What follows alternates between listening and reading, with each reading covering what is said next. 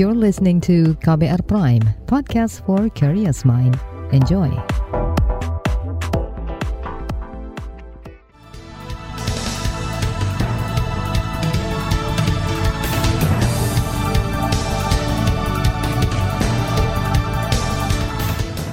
Selamat pagi saudara, senang sekali bisa menjumpai Anda kembali melalui program Buletin Pagi edisi Selasa 24 Mei 2022.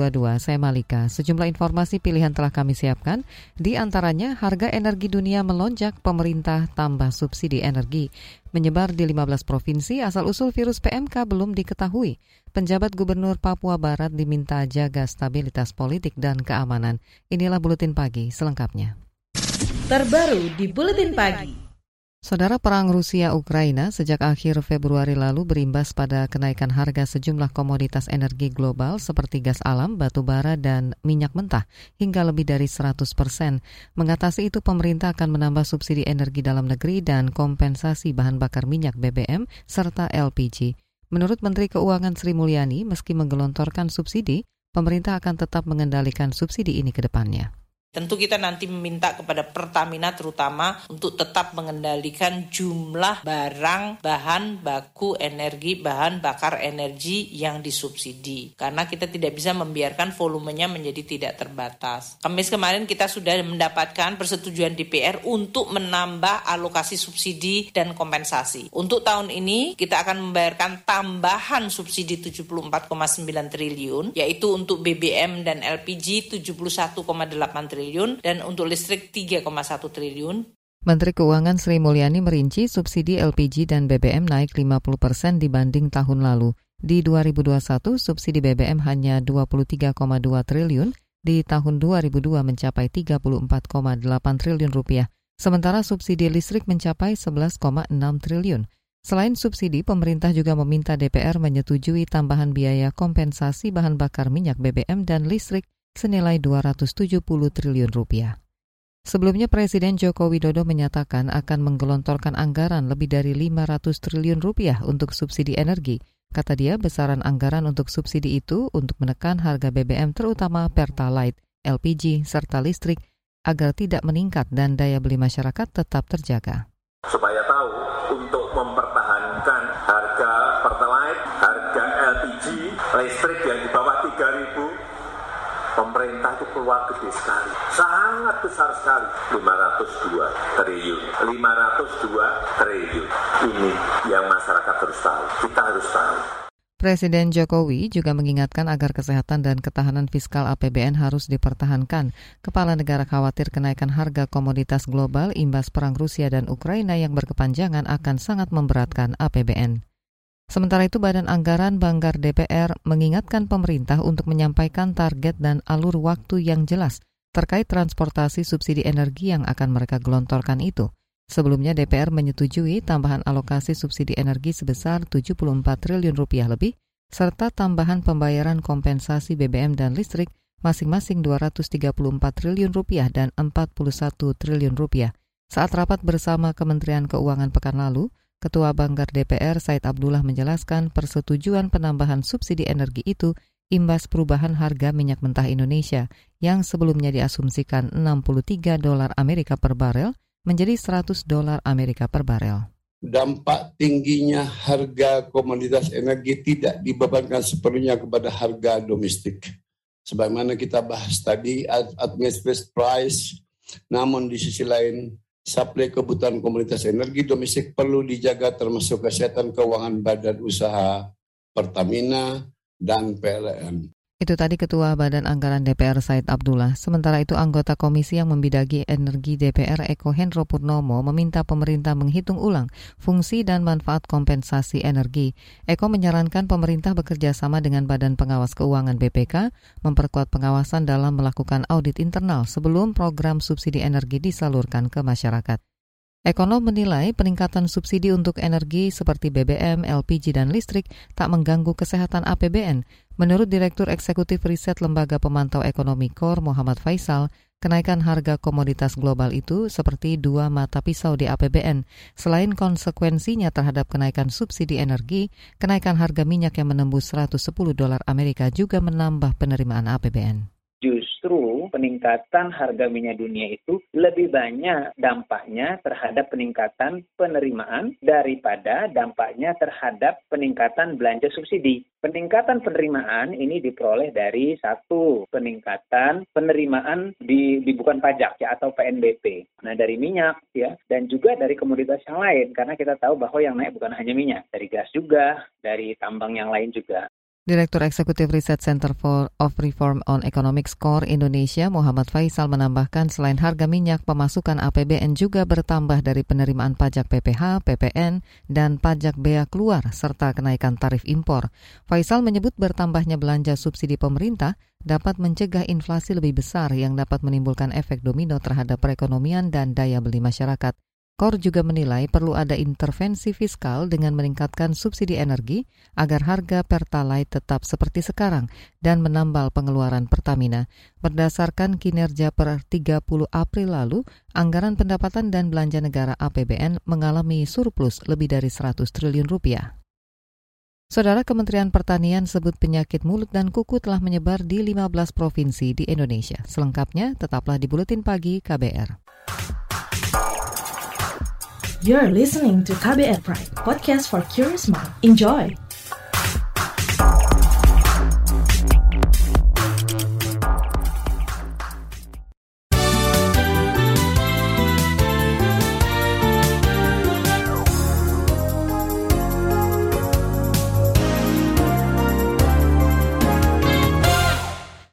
Kementerian Pertanian menyatakan penyakit kuku dan mulut PMK pada hewan ternak saat ini telah menyebar di 15 provinsi di seluruh Indonesia. Namun saat rapat kerja bersama Komisi Pertanian DPR, Menteri Pertanian Syahrul Yassin Limpo mengakui otoritasnya tidak bisa mengidentifikasi asal-muasal penyebaran virus yang menyerang hewan ternak seperti sapi dan kerbau itu. Data pelaporan sampai dengan 17 Mei 2022 menunjukkan telah terdeteksi PMK di 15 provinsi dan 52 kabupaten kota. Dari total populasi ternak 15 provinsi itu adalah 13,8 juta ekor. Bahwa dari mana asalnya kami periksa semua jaringan karantina kami untuk bisa memastikan dari mana. Kami belum bisa pastikan secara pasti seperti apa virus itu masuk. Tapi insya Allah dalam waktu yang sangat tingkat. Itu tadi Menteri Pertanian Syahrul Yassin Limpo. Sementara itu anggota DPR yang membidangi pertanian dan peternakan Johan Rosihan menilai belum ada langkah konkret Kementan mengidentifikasi penyebab masuknya virus PMK ke Indonesia. Anggota Komisi Pertanian dan Peternakan lainnya, Sudin, berharap ada penyelesaian segera terhadap wabah PMK di Indonesia. Komnas HAM mendorong transparansi dan akuntabilitas dugaan keterlibatan anggota TNI di kasus kerangkeng manusia milik Bupati Langkat nonaktif terbit rencana par Parangin-Angin. Menurut Komisioner Komnas HAM Hoirul Anam, Komnas HAM sebelumnya merekomendasikan agar TNI mengusut anggota yang diduga terlibat dalam kasus tersebut. Karena Komnas HAM juga menemukan eh, bahwa ada oknum-oknum TNI yang terlibat di dalam peristiwa tersebut dan waktu itu kami berkomunikasi ya baik dengan Jenderal Andika, dengan Puspom, bahkan beberapa kali juga Puspom datang ke Komnas HAM untuk e, minta pendalaman, terus minta e, apa bukti-bukti, nama-nama dan sebagainya. Nah, langkah ini baik bagi kita semua Komisioner Komnas HAM Hoirul Anam. Sebelumnya Panglima TNI Andika Perkasa menyatakan 10 prajuritnya menjadi tersangka di kerangkeng manusia milik Bupati nonaktif terbit rencana Parangin-Angin. Kata dia kasus ini masih dalam proses penyidikan sehingga belum bisa disebutkan peran dari masing-masing tersangka dari TNI. Komnas HAM menduga terjadi kekerasan kepada penghuni kerangkeng manusia yang dilakukan keluarga Bupati Langkat tersebut dan anggota polisi dan TNI yang mengakibatkan enam orang meninggal. Presiden Joko Widodo mendorong Komite Ekonomi Sosial PBB untuk Asia Pasifik UNESCAP memperkuat pendanaan dan mempercepat tujuan pembangunan berkelanjutan SDGs. Itu disampaikan saat memberikan sambutan di pembukaan sidang Komisi ke-78 UNESCAP di Istana Merdeka Jakarta kemarin. EDB memperkirakan kebutuhan satu setengah triliun dolar tiap tahunnya untuk memastikan SDGs tercapai di Asia Pasifik tahun 2030. Sementara ketersediaan pendanaan global hanya 1,4 triliun. Kesenjangan besar ini harus ditutup. Presiden Jokowi juga mendorong Komite Ekonomi Sosial PBB untuk Asia Pasifik menguatkan investasi intra kawasan yang masih kecil nilainya, apalagi Asia Pasifik merupakan kawasan terbesar bagi penanaman modal asing. Selain itu, Komite Ekonomi Sosial PBB untuk Asia Pasifik juga diminta mendukung kemudahan berusaha, promosi, dan bisnis di antara negara anggota, termasuk pendanaan inovatif dan melibatkan sektor swasta. Ke soal lain, Kementerian Hukum dan HAM menerima daftar inventaris masalah DIM dari komisi yang membidangi hukum DPR saat rapat panitia kerja RUU Narkotika kemarin. Menurut Wakil Menteri Hukum dan HAM Edward Omar Harij, DIM yang diterima akan ditelaah sesuai perubahan definisi zat-zat psikotropika internasional. Jumlah keseluruhan DIM ini ada 360, DIM yang bersifat tetap ada 66, redaksional sebanyak 13 DIM, meminta penjelasan sebanyak 10 DIM, substansi 178 DIM, dan substansi baru sebanyak 93 DIM. Jadi totalnya adalah 360. Karena ini juga mencakup materi yang cukup krusial yaitu mengenai zat psikoaktif baru, maka perlu kita melakukan redefinisi. Wakil Menteri Hukum dan HAM Edward Omar Hiarich menambahkan ada enam perubahan di RUU Narkotika yang akan disesuaikan guna menyempurnakan dan memperkuat pencegahan serta penyalahgunaan narkotika. Di antaranya zat psikoaktif baru, rehabilitasi, tim asesmen terpadu, kewenangan penyidik, syarat dan tata cara pengambilan dan pengujian sampel, penetapan status barang sitaan, dan penyempurnaan ketentuan pidana. Kita ke mancanegara, lonjakan kasus positif dan kematian karena COVID-19 terus menggila di Korea Utara dan membuat rumah sakit di negara itu kewalahan. Pemerintah Korut juga mengerahkan dokter dan siswa medis di kota Pyongyang untuk membantu rumah-rumah sakit di negara tersebut. Dikutip dari Radio Free Asia, sebagian besar mereka meninggal itu adalah lanjut usia dan yang memiliki komorbid. Korut juga telah mendeklarasikan status darurat. Saat ini Korut telah mendeteksi 2,2 juta kasus demam dengan 65 orang meninggal dunia, meski tidak jelas berapa dari kasus demam tersebut yang merupakan COVID-19. Kita ke berita olahraga, SEA Games di Vietnam menjadi bukti kesuksesan Indonesia mencatatkan prestasi terbaik sejak empat edisi terakhir SEA Games sejak 2011 lalu. Di SEA Games Vietnam, Indonesia menempati posisi tiga besar di klasemen akhir perolehan medali SEA Games dan kontingen memecahkan beberapa rekor, di antaranya cabang bola basket yang meraih emas pertamanya sepanjang sejarah, kemudian lifter Rahmat Erwin yang memecahkan rekornya sendiri saat di SEA Games 2019 di Filipina, perenang putri Flyren Chandria yang memecahkan rekor nasional, perenang putra Harvey Hubert Marcelo yang memecahkan rekor SEA Games cabang fin swimming putra nomor 100 meter, pecahkan rekor SEA Games di SEA Games kali ini, Indonesia juga berhasil mengumpulkan 241 medali yang terdiri dari 69 emas, 91 perak, dan 81 perunggu. Piala AFF 2022 yang akan dijadwalkan Desember mendatang resmi berganti nama menyusul pertandingan sponsor utama setelah bekerja sama dengan Suzuki sejak 2008 Konfederasi Sepak Bola ASEAN resmi menggandeng Mitsubishi Electric sebagai sponsor baru Piala AFF 2022. Mitsubishi Electric menjadi sponsor utama ketiga dalam sejarah Piala AFF setelah Tiger dan Suzuki. Di Piala AFF 2021 lalu, Indonesia harus puas di posisi kedua usai kalah agregat 2-6 atas Thailand di final. Di bagian berikutnya kami hadirkan tajuk pengusutan mafia minyak goreng. Tetaplah di Buletin Pagi KBR. You're listening to KBR Pride, podcast for curious mind. Enjoy!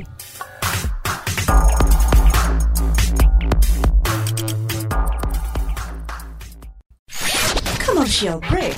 Commercial break. Anda sering gelisah, tidak bisa tidur nyenyak selalu merasa ada yang merasuki pikiran Anda.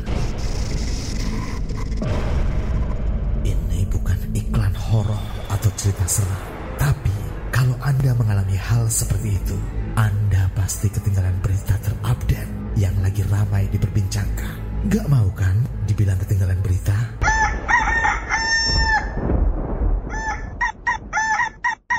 Makanya dengerin KBR Pagi, siaran pagi radio paling update menghadirkan narasumber yang terpercaya dan kredibel. Banyak lagu-lagu dari zaman old sampai zaman now. Setiap hari Senin sampai dengan Jumat mulai pukul 7 sampai 8 waktu Indonesia Barat. Bisa didengerin dari Aceh hingga Papua. Cukup satu jam saja untuk membuat kamu tetap update.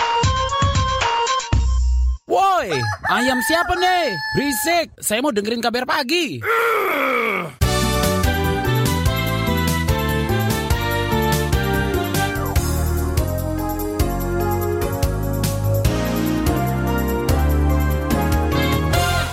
Anda masih bersama kami di Buletin Pagi KBR.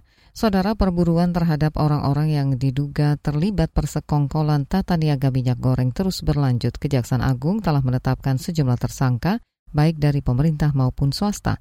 Lantas sejauh mana perburuan terhadap tersangka mafia minyak goreng itu? Berikut laporan khas KBR yang disusun Agus Lukman. Mengenai dugaan adanya pelanggaran dan penyelewengan dalam distribusi dan produksi minyak goreng, saya juga telah memerintahkan aparat hukum kita untuk terus melakukan penyelidikan dan memproses hukum para pelakunya. Presiden Joko Widodo memerintahkan aparat penegak hukum terus melakukan penyelidikan mengenai adanya pelanggaran dan penyelewengan dalam distribusi dan produksi minyak goreng. Menurut Jokowi, permainan dagang minyak goreng sudah sangat merugikan rakyat. Dugaan kasus penyelewengan tata niaga minyak goreng dikawal Kejaksaan Agung. Sejak penyidikan dilakukan pada awal April lalu, Kejaksaan Agung sudah menetapkan lima orang tersangka. Tersangka terakhir adalah Lin Chewei yang diduga terlibat sebagai penghubung antara perusahaan dan Kementerian Perdagangan. Jaksa Agung ST Burhanuddin menyebut Lin Chewei ikut campur tangan urusan minyak goreng sejak Januari lalu. Tersangka di dalam perkara ini diduga bersama-sama dengan YWW selaku Dirjen Perdagangan Luar Negeri telah mengkondisikan produsen CPO untuk mendapatkan izin persetujuan ekspor CPO dan turunannya secara melawan hukum. Padahal seharusnya sesuai dengan tuntutan wajib memenuhi DMO 20 Sejumlah nama sudah lebih dulu ditetapkan sebagai tersangka, di antaranya Direktur Jenderal Perdagangan Luar Negeri di Kementerian Perdagangan Indra Sari Wisnuwardana. Pejabat ini diduga memberi izin ekspor kepada tiga perusahaan swasta untuk mengekspor minyak sawit mentah atau CPO dan minyak goreng. Tiga orang swasta pun turut jadi tersangka, yaitu Stanley dari perusahaan Permata Hijau Group bekas Bupati Dairi Sumatera Utara M. Parulian Tumanggor yang kini bekerja di PT Wilmar Nabati Indonesia, serta P. Togar Sitanggang dari PT Musimas. Kejaksaan Agung masih mendalami bukti-bukti yang dimiliki, termasuk bukti elektronik percakapan telepon para tersangka. Selain itu sejumlah saksi juga terus diperiksa, yang total hingga kini mencapai lebih dari 30 orang saksi. Sementara itu, masyarakat anti korupsi Indonesia meminta Kejaksaan Agung terus mengembangkan penyidikan kasus mafia minyak goreng hingga tuntas. Koordinator Maki Boyamin Saiman menduga kasus itu masih melibatkan banyak pihak lain. Tapi saya yakin sih masih bisa berkembang ke eh, pihak-pihak lain yang swasta maupun oknum pejabatnya. Kita dorong aja Kejaksaan Agung untuk menuntaskan ini karena ada dalam konteks ini kan masih juga ada saya punya catatan di Lampung itu ekspor eh, CPO dikamuflase dengan limbah sehingga kemudian ya tidak membayar biaya keluar. Koordinator Maki Boyamin Saiman menyebut penyelewengan izin ekspor hanya satu dari beberapa tindakan pelanggaran yang dilakukan para pemain produk CPO itu. Dugaan persekongkolan permainan harga minyak goreng juga mendapat perhatian serius dari publik. Survei Indikator Politik Indonesia menyebut 86 persen masyarakat Indonesia percaya mahal dan langkanya minyak goreng akibat permainan mafia. Direktur Eksekutif Indikator Politik Indonesia Burhanuddin Muhtadi mengatakan hasil survei juga menunjukkan masyarakat masih memberi kepercayaan kepada pemerintah untuk bisa mengungkap mafia minyak goreng lain di tanah air. Apakah ibu bapak sangat percaya, percaya kurang percaya atau tidak? Dengan adanya mafia minyak goreng di balik kelangkaan kenaikan harga minyak goreng. mayoritas. Jadi kalau kita jumlahkan itu ada 86 persen masyarakat yang terpilih sebagai sampel kita yang percaya atau sangat percaya hmm. bahwa memang ada mafia minyak goreng di balik kelangkaan dan kenaikan harga minyak goreng sekarang ini. Pengusutan mafia minyak goreng juga dilakukan Komisi Pengawasan Persaingan Usaha KPPU. Sayangnya, belum banyak data diungkap ke publik.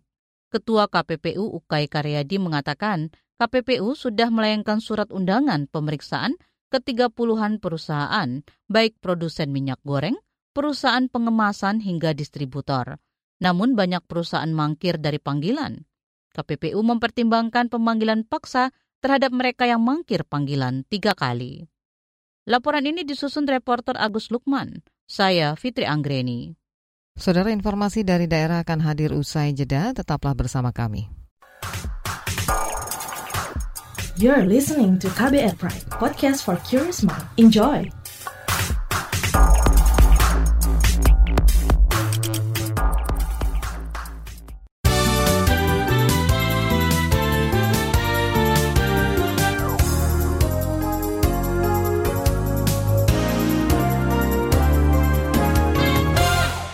Inilah bagian akhir buletin pagi KBR. Saudara kita ke Papua, Presiden Joko Widodo meminta penjabat Gubernur Papua Barat menjaga stabilitas politik, pemerintahan, dan keamanan di provinsi itu. Menurut PJ Gubernur Papua Barat Paulus Waterpau, tugas prioritasnya itu harus dijalankan agar pemerintahan di Papua Barat berjalan baik selama masa transisi.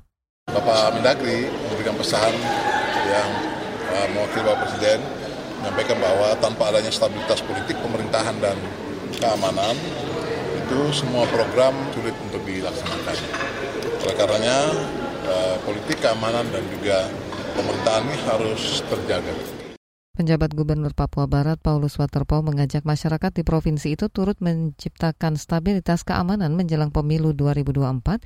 Kata dia tugas lain yang yang diberikan Presiden Jokowi adalah mempercepat capaian vaksinasi COVID-19 di seluruh kabupaten kota di Papua Barat. Beralih ke Jawa Timur, Dinas Pertanian dan Ketahanan Pangan Banyuwangi Jawa Timur memastikan stok hewan ternak menjelang Hari Raya Idul Adha aman. Menurut Kepala Dinas Pertanian dan Ketahanan Pangan Banyuwangi M. Hoiri, wabah penyakit mulut dan kuku PMK hewan tidak berpengaruh terhadap ketersediaan hewan ternak di kabupaten tersebut. Saat ini stok sapi di Banyuwangi mencapai 9.200 ekor, sementara kebutuhan saat hari raya mencapai 3.200 ekor lebih. Insya Allah ternak yang ada di Kabupaten Banyuwangi untuk kesiapan menghadapi Idul Adha aman, ya. aman. Selama lalu lintas yang ada di kabupaten ini, Banyuwangi masih diberi kesempatan. Pasar-pasar hewan lima, pasar hewan masih diberi kesempatan untuk berjualan. Kemudian nanti kami pun juga memberikan izin kepada pedagang hari raya Idul Adha ya, ya, itu ya. memberikan izin di beberapa titik di sini, tapi nanti ya, diatur, diatur ya. Kepala Dinas Pertanian dan Ketahanan Pangan Banyuwangi, M. Khairi mengakui belum ditemukannya penyakit mulut dan kuku pada hewan di Banyuwangi.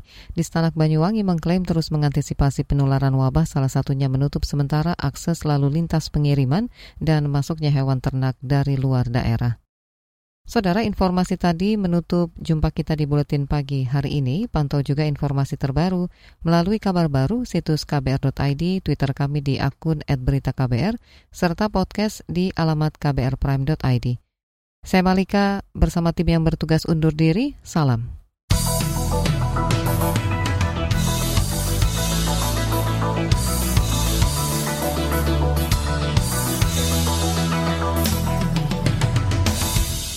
KBR Prime, cara asik mendengar berita. KBR Prime, podcast for curious mind.